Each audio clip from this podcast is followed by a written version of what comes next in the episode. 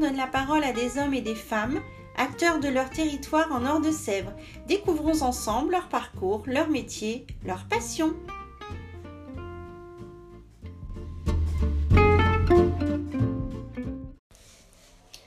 Aude-Marie Clergeau, graphiste freelance à Bressuire, nous parle du logo. C'est quoi? Pourquoi? Aude-Marie, on t'écoute. Alors un logo, c'est quoi? Un logo, c'est un visuel qui représente notre entreprise ou notre association. C'est la partie reconnaissable et celle que l'on affiche. Ça, le logo permet de l'identifier et de se différencier de la concurrence. Est-il indispensable? Pourquoi? Alors, est-ce que c'est indispensable? Je pense que oui. Après, certains s'en passent, donc euh, certains pourront dire que non, mais je pense que oui, c'est indispensable. Pourquoi? Parce que souvent ce logo, euh, pour votre entreprise ou votre association, vous allez l'utiliser sur les réseaux sociaux, en photo de profil, sur l'entête de votre site web pour que votre client ou votre futur client soit sûr d'arriver au bon endroit. C'est-à-dire qu'il va reconnaître votre logo en arrivant sur votre site. Après, vous allez forcément prospecter ou laisser vos coordonnées à quelqu'un. Donc, vous allez avoir besoin de carte de visite sur lequel il va y avoir votre logo et vos coordonnées. Vous allez peut-être devoir faire des flyers, des affiches sur, lesquelles il va falloir aussi qu'on sache qui nous parle. Donc il va falloir qu'il y ait la présence de votre logo. Et puis, euh, peut-être que vous allez avoir besoin de faire des goodies pour votre entreprise, à savoir des t-shirts, des casquettes, des crayons, enfin, tout est permis, tout est possible. Et là aussi, votre logo, il est indispensable. Alors, si je crée ma boîte aujourd'hui ou une association, est-ce que je peux faire mon logo toute seule ou sur Internet, euh, voilà, il y a des sites pas chers euh, Qu'est-ce que tu en penses? Alors, moi, je pense que chacun fait comme il peut et comme il veut. Créer un logo qui est pour vous, par un pro, c'est-à-dire pour être... Qui, qui, va vous permettre d'être reconnaissable parce que c'est unique, c'est que le vôtre de logo et qui sera forcément pertinent puisqu'il y a eu un échange avec le professionnel qui a écouté vos besoins, votre état d'esprit et euh, qui a écouté vos goûts et ce que vous aimiez. On va parler couleurs et formes, voilà. Tout ça, ça compte. Il y a de la pertinence, il faut aussi qu'on aime son logo, qu'on le trouve beau. Donc, en travaillant avec un professionnel, vous aurez quelqu'un qui est à l'écoute, qui va vous conseiller, qui va vous le faire sur mesure. Votre logo, il va être utilisable et exploitable par vous-même et par différents prestataires pour tous les types de supports que vous aurez besoin de créer. C'est-à-dire qu'un professionnel va vous livrer votre logo sous tous les formats d'enregistrement utiles. Pour que vous, puissiez les mettre sur vos réseaux, il y aura un format bien spécifique. Pour mettre sur vos courriers que vous réaliserez vous-même euh, par mail, vous aurez le format d'enregistrement, le logo au format utile.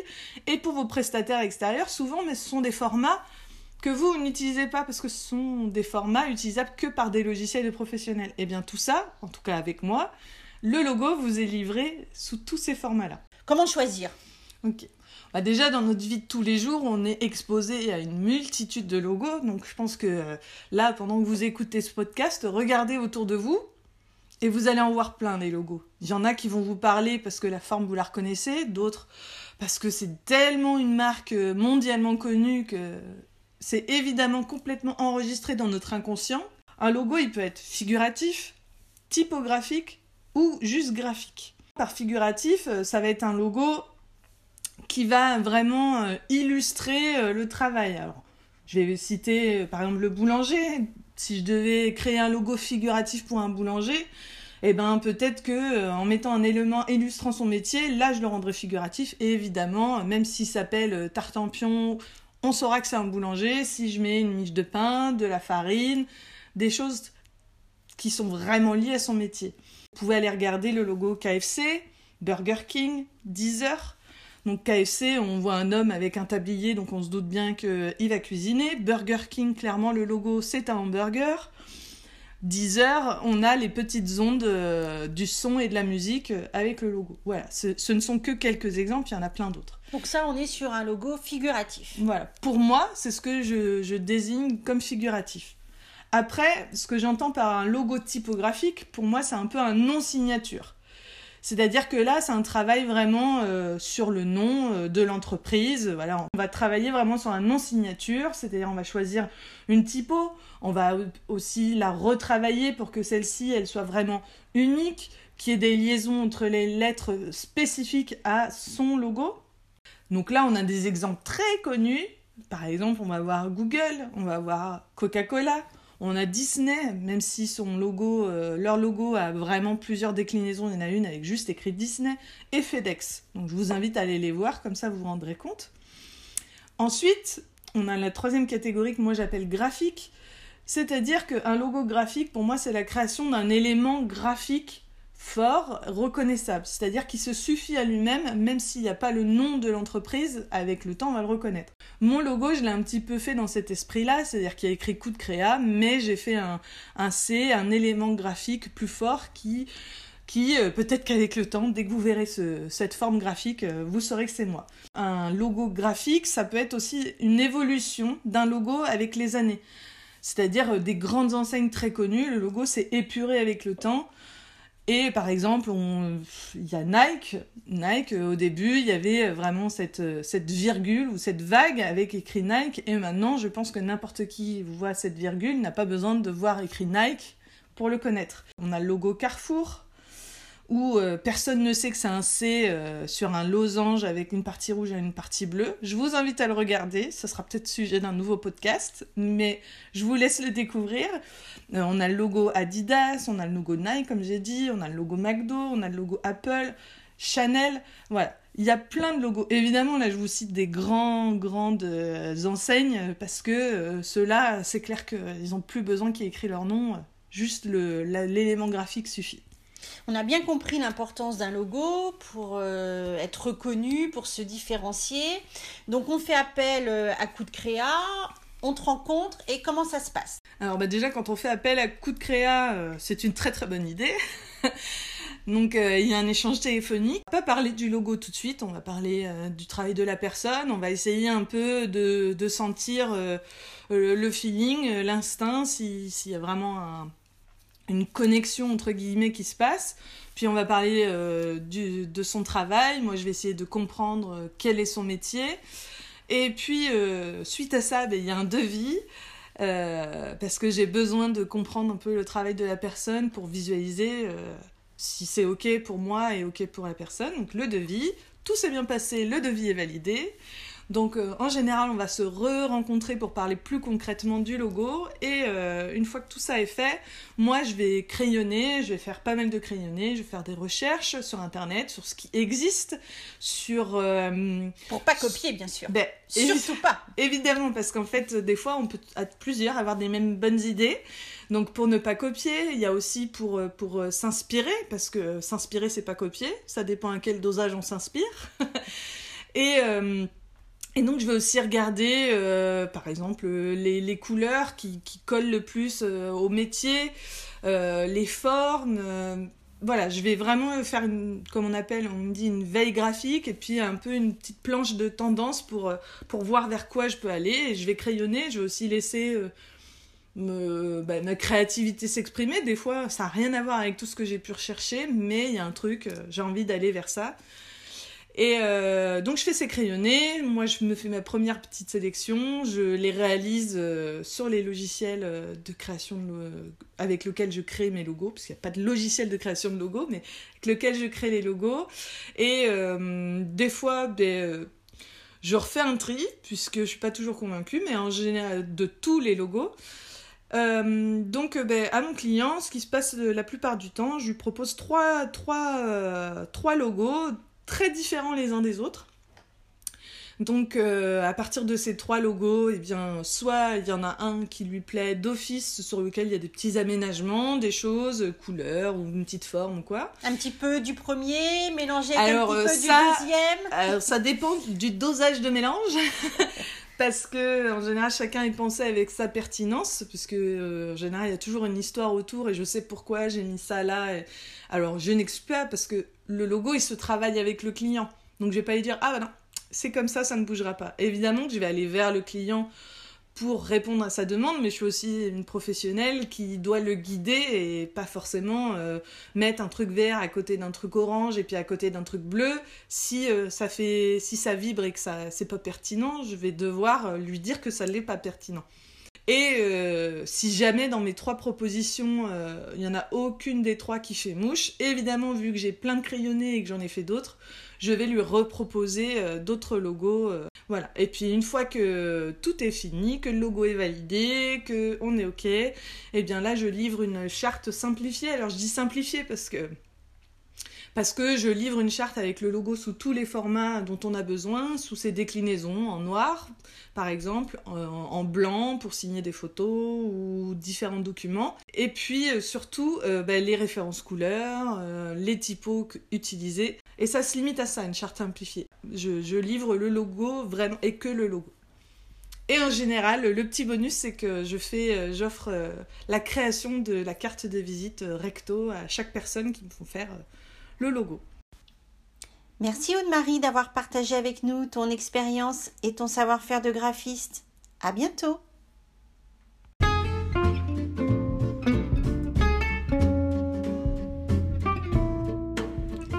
C'est mon histoire est une rubrique du magazine indépendant C'est mon territoire que vous pouvez retrouver sur le www.c'estmonterritoire79.fr.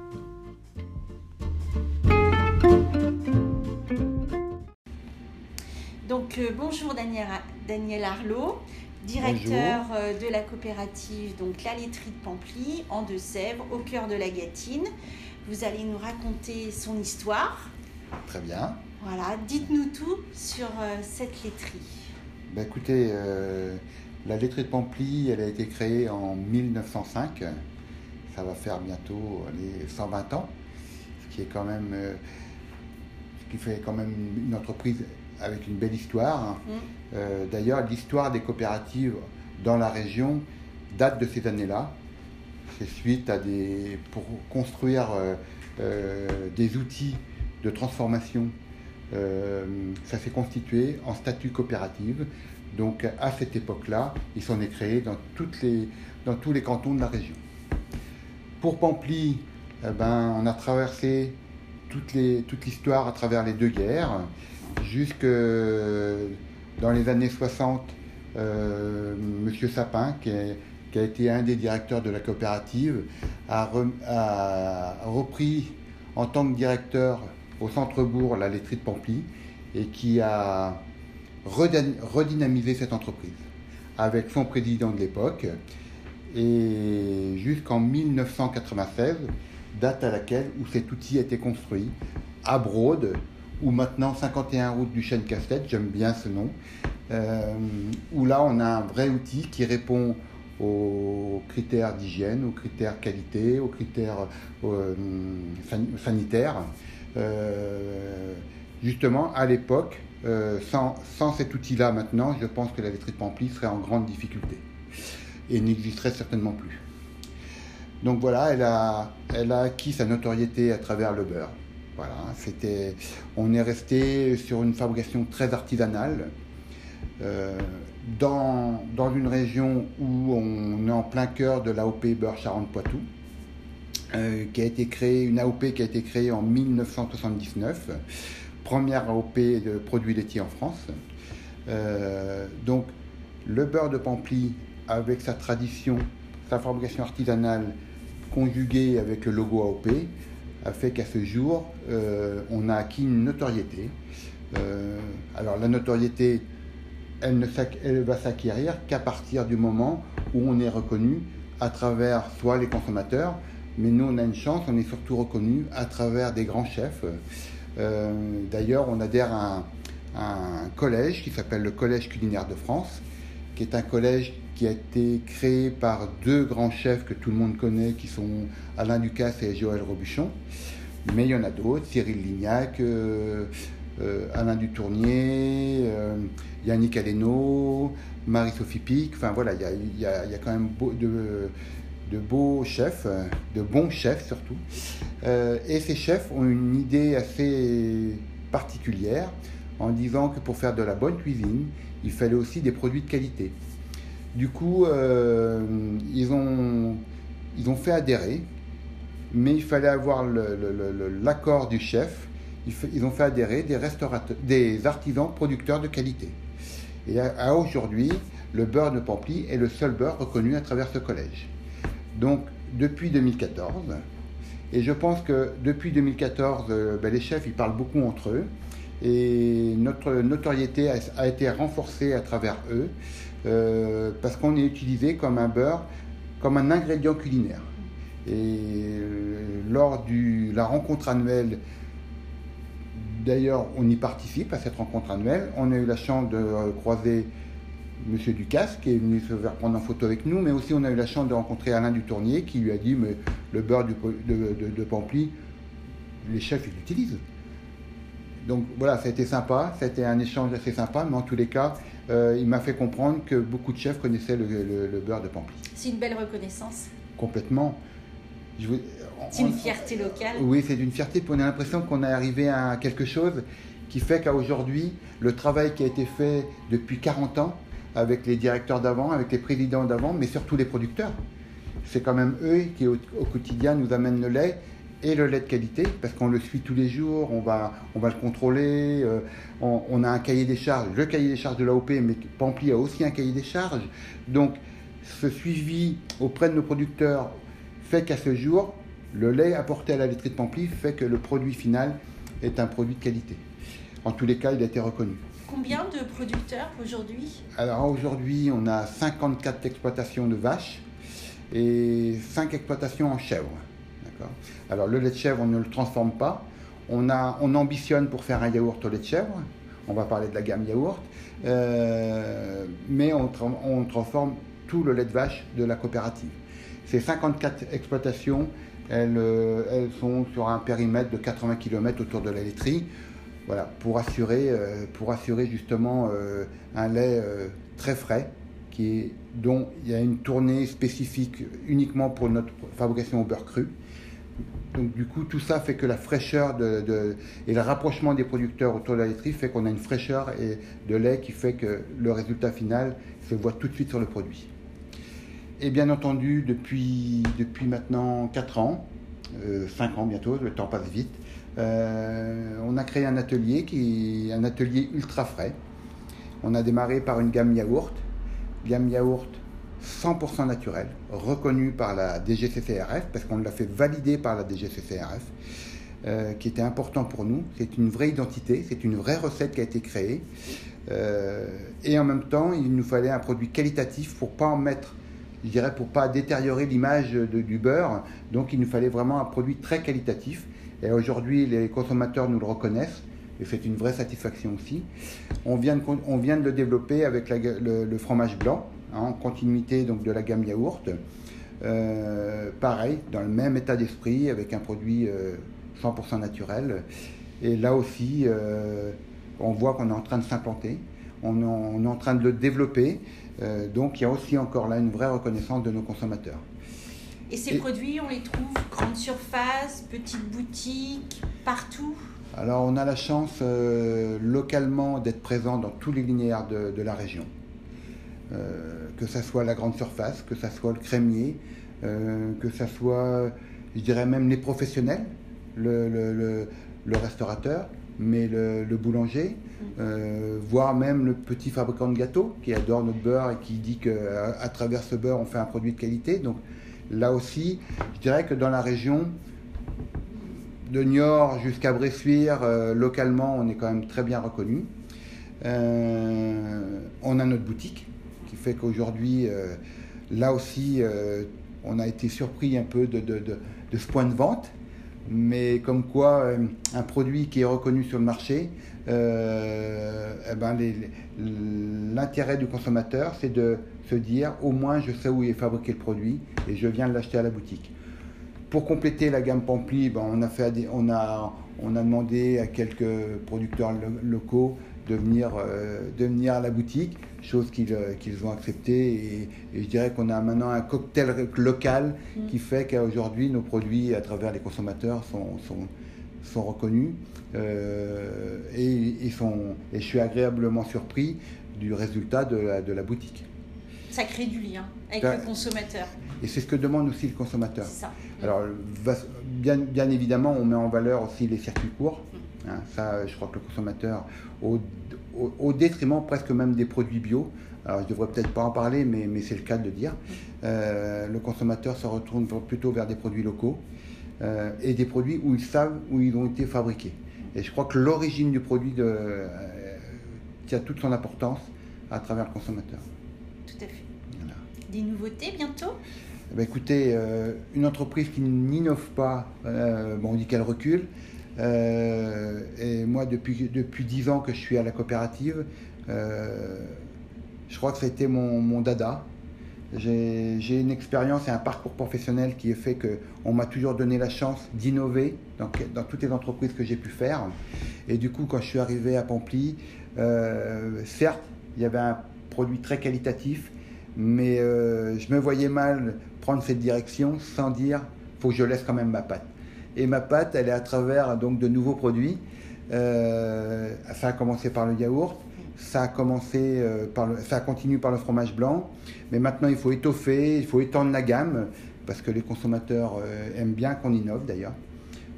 Donc là, on va lancer la- le yaourt à la fraise, mais on a, on a plein de, produits sous, sous le coude et un petit peu retardé par la conjoncture. La situation fait que c'est un peu plus difficile euh, pour avoir, euh, ben, si ce n'est simplement du matériel en temps et en heure.